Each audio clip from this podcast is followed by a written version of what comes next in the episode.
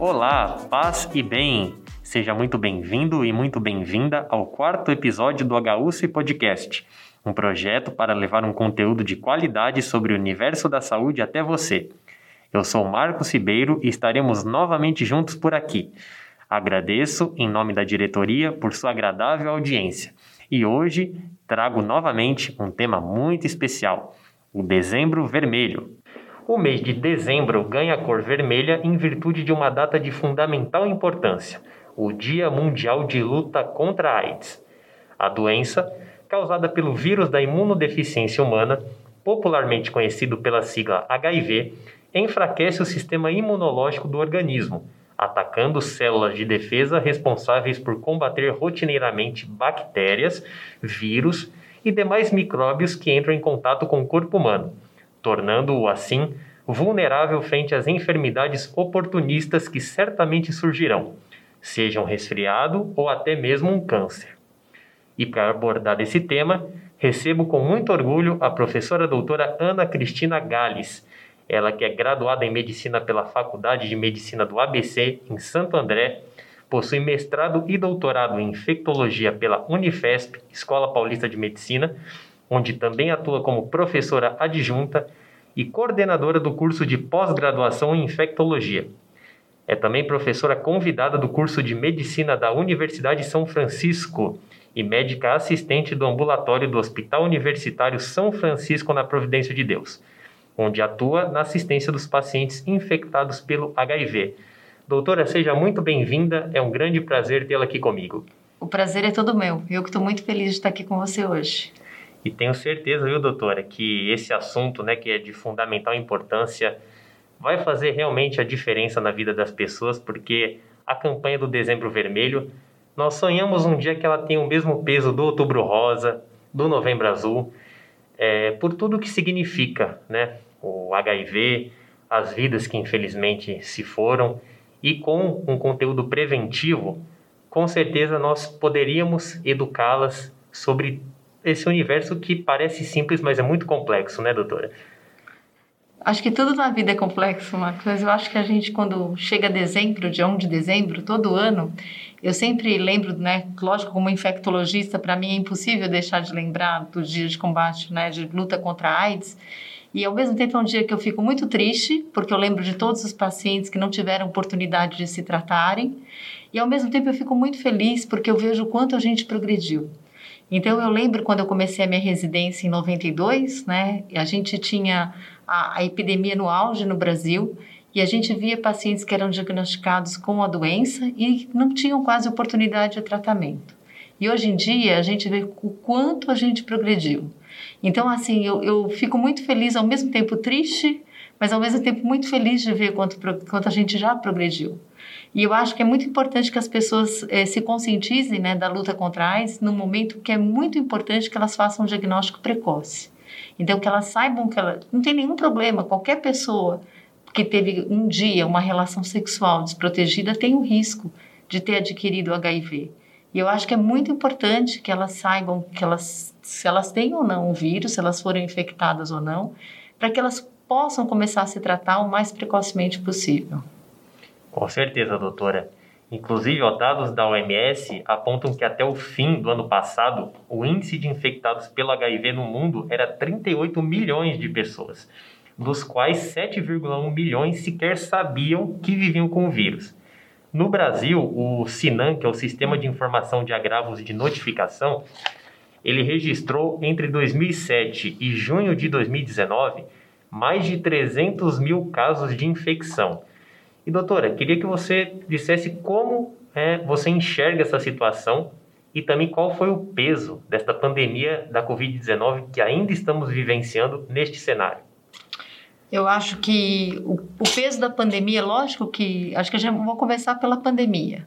Então, eu acho assim, pela pandemia, eu acho que todos os sistemas, né, de saúde que foram oferecidos foram afetados, por mínimo possível, mas foram. Em relação a, a, por exemplo, em relação à AIDS, o que a gente, o Ministério da Saúde conseguiu fazer foi aumentar o tempo de... A gente liberava a medicação por no máximo até três meses, a gente passou a aumentar por mais seis meses. A gente conseguiu fazer que as pessoas tivessem, mantivessem, toma, permanecessem tomando o remédio, mas realmente elas tiveram um impacto, porque no primeiro momento a gente teve uma, um, um cancelamento das consultas ambulatoriais. Então isso com certeza impactou, né? É, mas, por um outro lado, também, a gente tem a maioria dos pacientes que hoje em dia, felizmente, que estão em acompanhamento nos serviços de saúde brasileiro, mais de noventa e quatro por cento deles têm carga viral indetectável. Então, se esses pacientes se preservaram, né, fazendo isolamento social, distanciamento social, mas continuaram tomando a medicação, isso impactou menos. Eu acho que o impacto maior foi naquelas pessoas que não sabiam e que tiveram, talvez, no início da pandemia, não, não agora, mas no, no, no início da pandemia, da primeira onda, tiveram mais dificuldade para ter acesso a esses testes, né? Mas eu acho que não adianta a gente chorar pelo leite derramado, a gente tem que seguir em frente. Então, nesse momento, lógico que a gente tem uma estratégia, o governo, né, o Ministério da Saúde tem uma estratégia multimodal, que a gente vai abordar vários aspectos para fazer a prevenção, É, para diminuir, né, para ter a redução dos casos de AIDS, mas eu acho que é muito importante agora, a nossa bandeira principal é o diagnóstico. Então, a gente tem que, as pessoas têm que procurarem o teste e saberem, né, se elas são pessoas que vivem com o vírus H I V, para que elas possam fazer o diagnóstico precoce e iniciar o tratamento o mais precocemente possível. Para quê? Para preservar a nossa, o sistema imunológico, a imunidade, né, do paciente, nosso soldadinho de defesa. Então, eu acho que é isso que é importante. E, doutora, embora os sintomas da AIDS eles dependam de como ela se manifestará com a infecção de doenças oportunistas, há algumas manifestações comuns que precisam ser observadas com atenção. Então, eu queria que você dissesse aqui para os nossos queridos ouvintes quais são elas e a importância desse olhar mais cuidadoso para essas manifestações. Eu acho que é importante, é, antes às vezes de ter uma infecção que a gente chama de infecção oportunista, né, que é quando a nossa imunidade cai, geralmente a gente tem, pode ter manifestações que a gente chama de perda de peso, maior, maior do que dez por cento do peso corporal, a gente pode ter febre baixa no final da tarde, a gente pode ter diarreia por mais de um mês, mas a gente não quer que as pessoas tenham nada disso, Marcos. A gente quer que as pessoas saibam disso enquanto elas estão bem. Então, um dia, não adianta a gente ter medo de ir lá e fazer o teste. Lógico que todo mundo fez o teste. Eu me lembro que a primeira vez eu fiz o teste porque eu me acidentei com um paciente da enfermaria. E quando eu fui buscar o meu teste, porque o principal ponto, né, para a gente saber se vai fazer a profilaxia depois que se acidentou, é saber se você tem ou não H I V. Porque se você já tem, você não precisa fazer a profilaxia. E eu lembro até hoje que quando eu peguei meu resultado, meu coração fazia tá, tá, tá, tá, tá, tá, tá, tá. A gente fica muito assustado, a gente tem muito medo.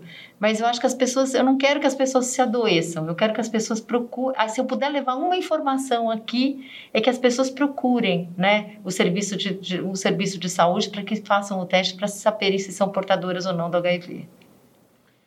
E, doutora, a importância, né, desse diagnóstico precoce você é, já pontuou muito bem, né? Assim como a questão da demanda reprimida, que é um assunto que nós abordamos aqui durante o podcast do Outubro Rosa. Uhum. A doutora Simone Felici disse o, o tamanho do peso dessa demanda reprimida, né, justamente por cancelamento de consulta e pelos primeiros cuidados da pandemia, né, diante de um vírus desconhecido, as orientações de ficar em casa que é, são completamente prudentes.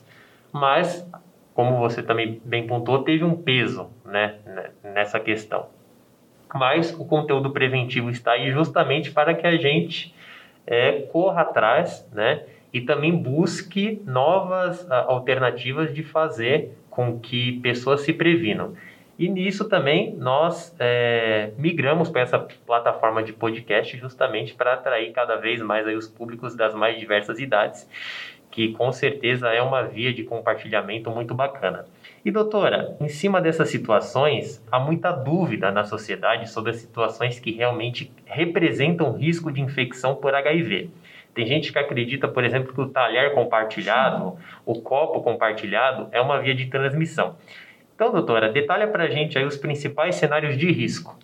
Risco, beijar não, é um, não, não transmite o H I V, é, abraçar não transmite o H I V, compartilhar talher não, não transmite o H I V, o assento do banheiro também não transmite o H I V. O que transmite o H I V basicamente são relações sexuais desprotegidas, quando a gente tem acidente por material que é pérfuro-cortante, quando a gente às vezes faz, por exemplo, a gente pode ir às vezes num consultório de um, de um médico de, ou mesmo de um dentista que o material não esteja esterilizado, então aí a gente pode ter o risco de desse material ter sido contaminado com outro, é, uma outra pessoa, e esse material eventualmente transmitir o vírus da hepatite B, da hepatite C ou mesmo o H I V. Isso é uma situação que é muito pouco frequente, porque hoje em dia os profissionais estão muito atentos a esse risco. O, a via principal é o compartilhamento de seringas, agulhas, e a transmissão por relação sexual desprotegida, seja ela vaginal ou anal. E doutora, uma estatística, né, que nos deixou muito impressionados, no Dia Mundial de Luta contra a AIDS, que nós celebramos aí no dia primeiro de dezembro, com a sua supervisão nós fizemos uma enquete nos nossos stories, né, justamente para testar o conhecimento dos nossos internautas a respeito dessas situações. E a primeira questão era, né, você acredita que o sexo sem preservativo representa uma via de transmissão? É algo que para nós parece ser óbvio, mas só quarenta e seis por cento das pessoas acertaram. quarenta e seis por cento das pessoas. Então aí ligou esse sinal de alerta. Será que a nossa educação primária está chegando às pessoas? Eu vou ler as estatísticas completas aqui. Picada de inseto, que é uma via que não transmite. oitenta e nove por cento das pessoas acertaram. Transmissão pelo ar, não é possível, noventa e sete por cento acertaram. Talheres compartilhados, não é possível também, setenta e oito por cento das pessoas acertaram.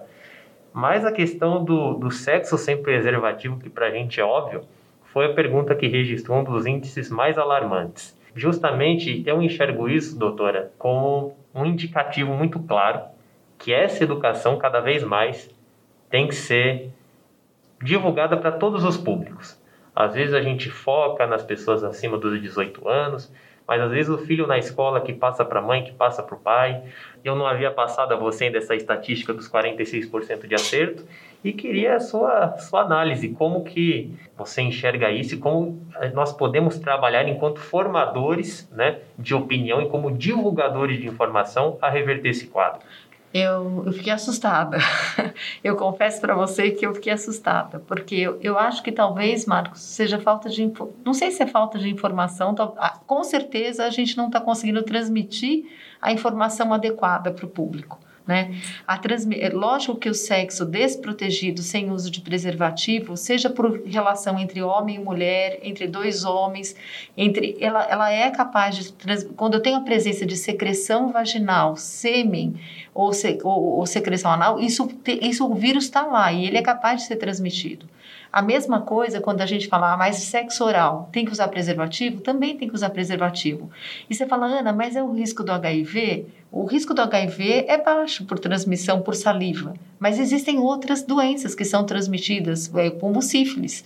Então, às vezes, as pessoas, a gente fica assustado, a gente fala muito do H I V, né? Porque, lógico que a infecção pelo vírus da imunodeficiência humana, ele vai junto com outras duas, é, é, eu diria para você que a gente vai considerar duas situações que são alarmantes na, na, na, para a saúde pública brasileira, que são os casos de tuberculose. Então, a gente tem um número crescente de casos de tuberculose e a gente também tem um número muito importante de casos de sífilis. E justamente porque as pessoas não usam preservativo. Então, às vezes a pessoa vai falar assim, mas puxa, é, então eu, eu, não, eu não posso imaginar que uma pessoa, né, não quero julgar ninguém, porque quem sou eu, né, também não sei tantas outras coisas, mas com tanta campanha de esclarecimento que tem, né, agora a gente vai chegar no começo do ano, talvez o carnaval seja cancelado, tomara que ele seja, porque eu acho que a gente ainda não está no momento de celebrar o carnaval, mas todo ano tem a campanha dizendo, olha, sexo seguro, uso preservativo, e isso vai ajudar a prevenir não só do H I V, mas de outras infecções sexualmente transmissíveis, como a sífilis, como a infecção por, o genital por clamídia, por outra bactéria que é a ureaplasma. Tem lugares do mundo que a gente tem infecção por ureaplasma, que causa uma infecção na uretra, que são praticamente intratáveis. porque, e, entendeu? Então, assim, o H I V, a gente falar, não, tem, a gente vai discutir depois sobre profilaxia, a gente tem remédio para prevenir, mas essas outras infecções, muitas vezes, a gente não tem. Então, minha, eu fico assustada quando você me passa uma taxa dessa. E eu não sei o que que eu... Eu fico pensando o que que eu... O que que tá, o que que não, o que, qual informação que a gente não está passando. Então, talvez a minha filha, outro dia, estava discutindo... Eu tenho uma filha de... Duas filhas, uma de dezesseis e outra de dezessete anos. E elas estavam falando que na escola delas, elas têm educação sexual. Mas que tem muitas escolas em que não tem. E que talvez a, a gente não esteja levando essa informação para o adolescente. Tanto que o número de casos maior, né, da, da, que a gente vê crescendo é na, na, na, no segmento das pessoas mais jovens. Né? Então, existem várias razões que eu não vou discutir aqui no podcast, porque eu não sou especialista em comportamento social. Né? Não vou dizer se é porque as pessoas não viram os pacientes com AIDS morrerem, não, não, não vou entrar nesse mérito da questão. Mas o que eu quero dizer é que, olha... É, nenhuma doença está ok a gente ter, não está ok eu ter contato com a bactéria da sífilis, não está ok eu ter contato com o papilomavírus, não está ok eu ter hepatite B, não está ok com hepatite C. O que eu quero é ser uma pessoa saudável o máximo que eu posso, do ponto de vista físico e mental, né? Então eu acho que as pessoas têm que, têm que prestarem atenção nas medidas de prevenção. Então, antes de qualquer adolescente, se eu pudesse passar uma mensagem, né, Marcos? Antes de qualquer adolescente, é, às vezes o adolescente ele é uma pessoa que ele está, pela própria característica, ele tem que lutar pela vida, ele tem que começar a sair de casa, comer sustento, ele, ele tem um pouco dessa coisa que ele é imbatível, né? Que ele é invencível, que nada vai acontecer com ele.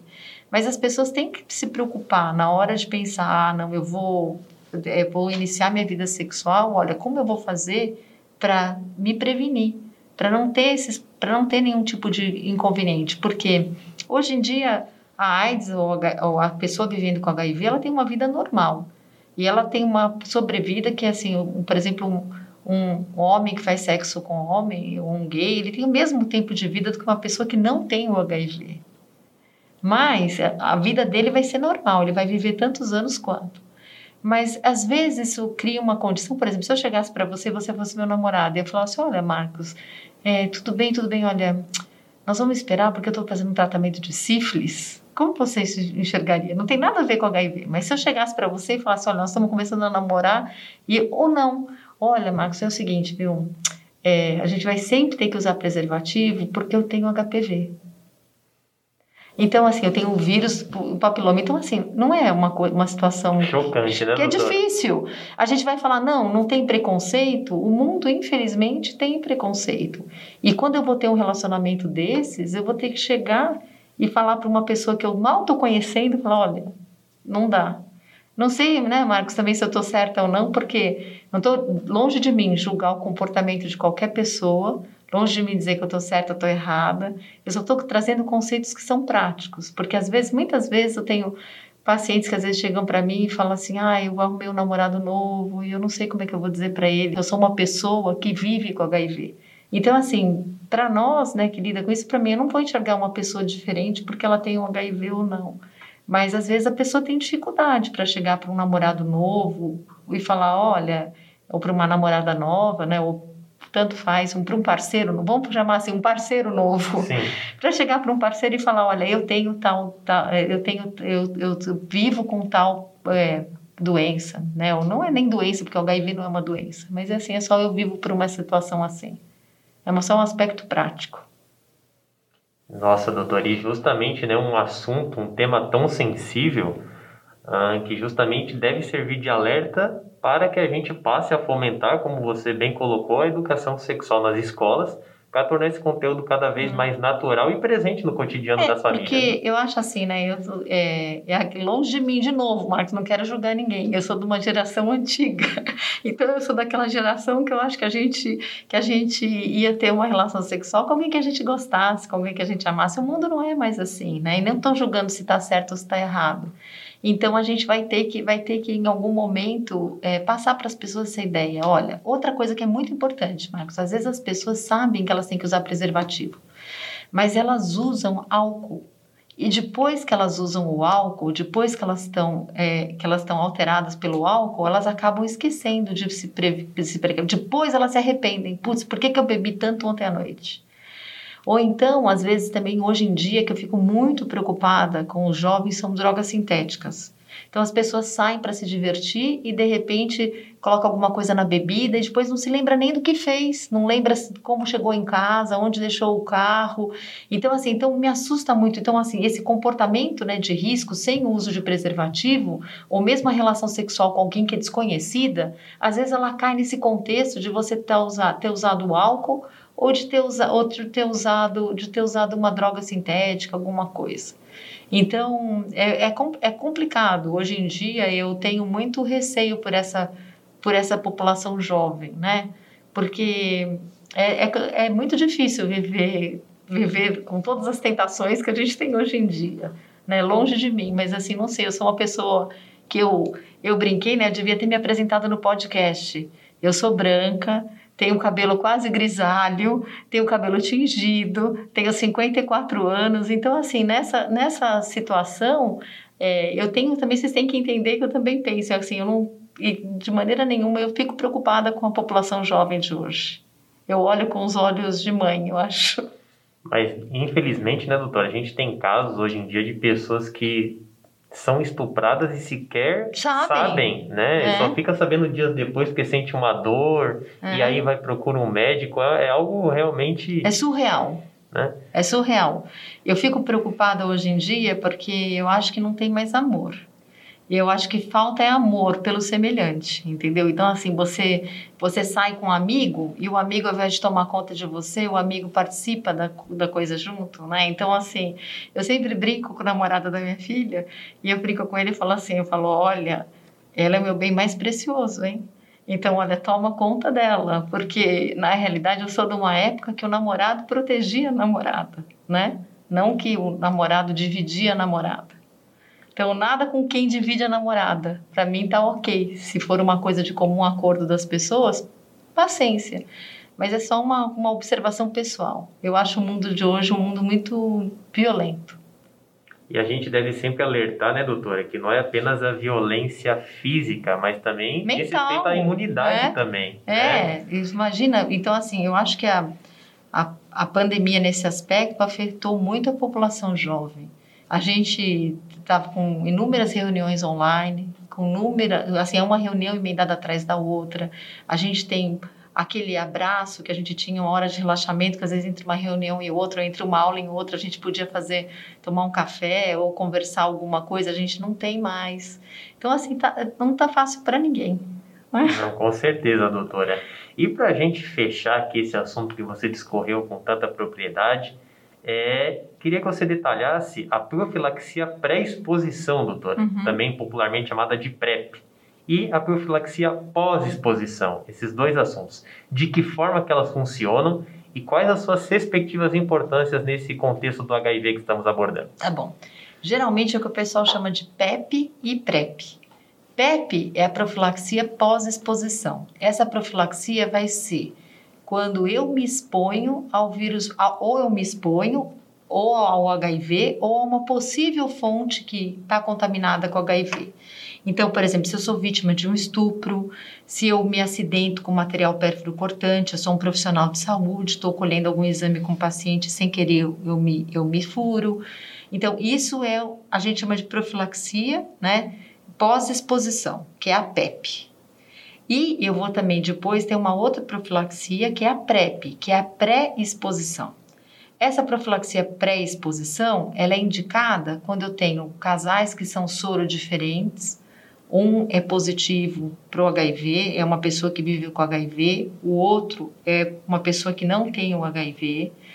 Então, isso a gente geralmente está indicado. Geralmente a gente indica mais ou para pessoas que não têm parceiro fixo e que vão ter relação sexual desprotegida, então são é uma, profissionais do sexo, homens que fazem sexo com homem, então que não, isso a gente indica a profilaxia pré-exposição.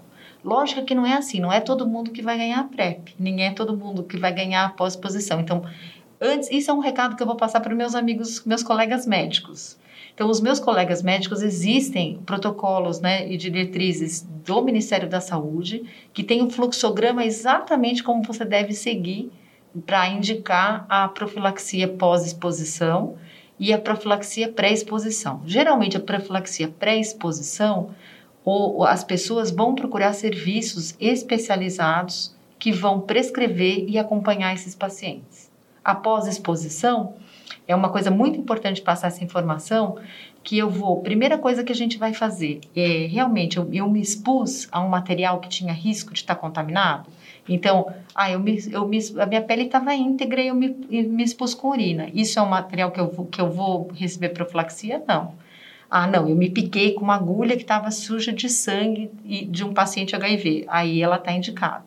Então, primeira coisa, eu vou olhar se o material que eu me, que eu me contaminei era, era, tinha presença do H I V ou não. Essa é a primeira coisa. Segundo, eu faço um teste rápido na pessoa que se contaminou.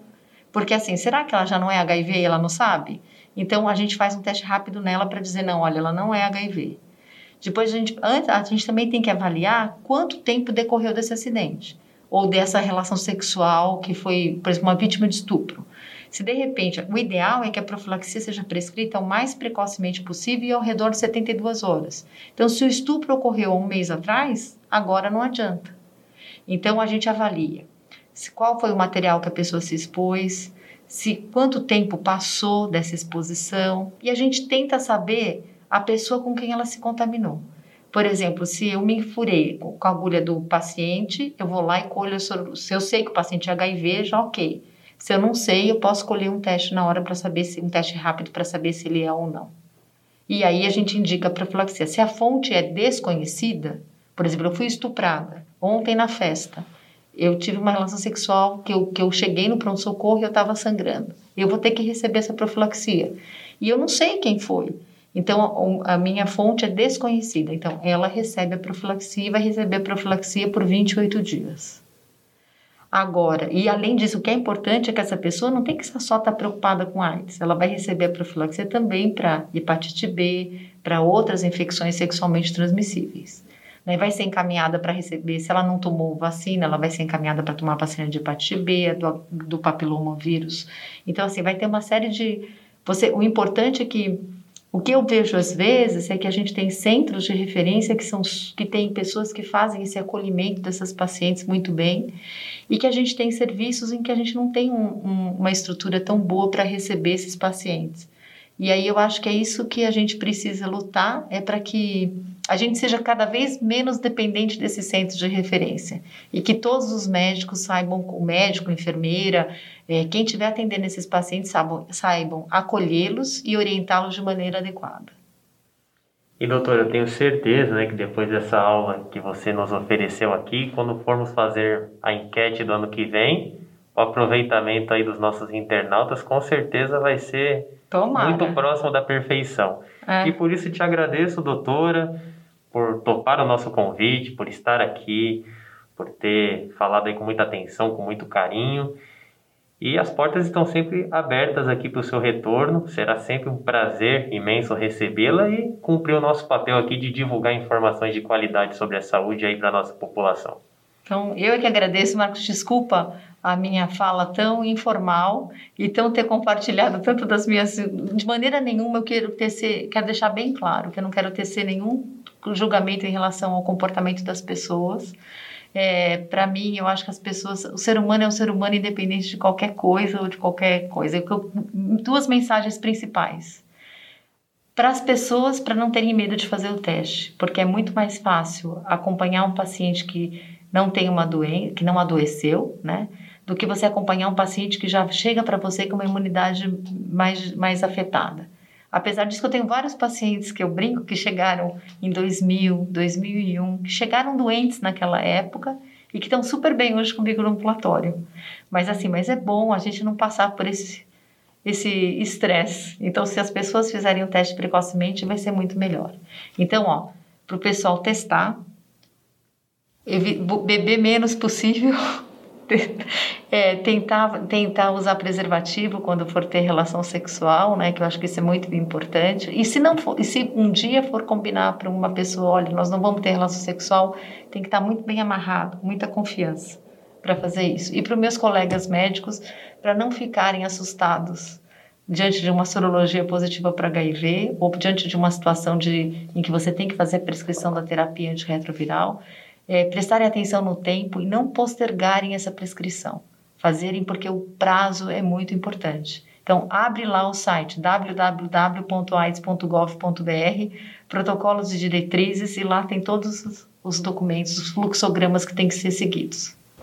E é isso aí, pessoal. Espero que vocês tenham anotado aí. A doutora discorreu aqui com muita propriedade, com muita gentileza sobre esse assunto tão sensível que precisa ser cada vez mais abordado com técnica, com assertividade e com informalidade também, porque é nosso papel fazer com que a informação chegue aos diversos públicos, né? Muitas vezes os temas muito professor, professorais, muito técnicos acabam afastando, né? Então é nosso também dever simplificar essa informação. E por isso te agradeço novamente, doutora. Foi mais uma aula aqui, Uh, que nós recebemos com muito carinho. E eu espero você, nosso querido ouvinte, nossa querida ouvinte, no podcast de janeiro. Ó, só no que vem agora, hein, doutora? Ó, que coisa. E é isso aí, pessoal. Muito obrigado. Até a próxima. Paz e bem.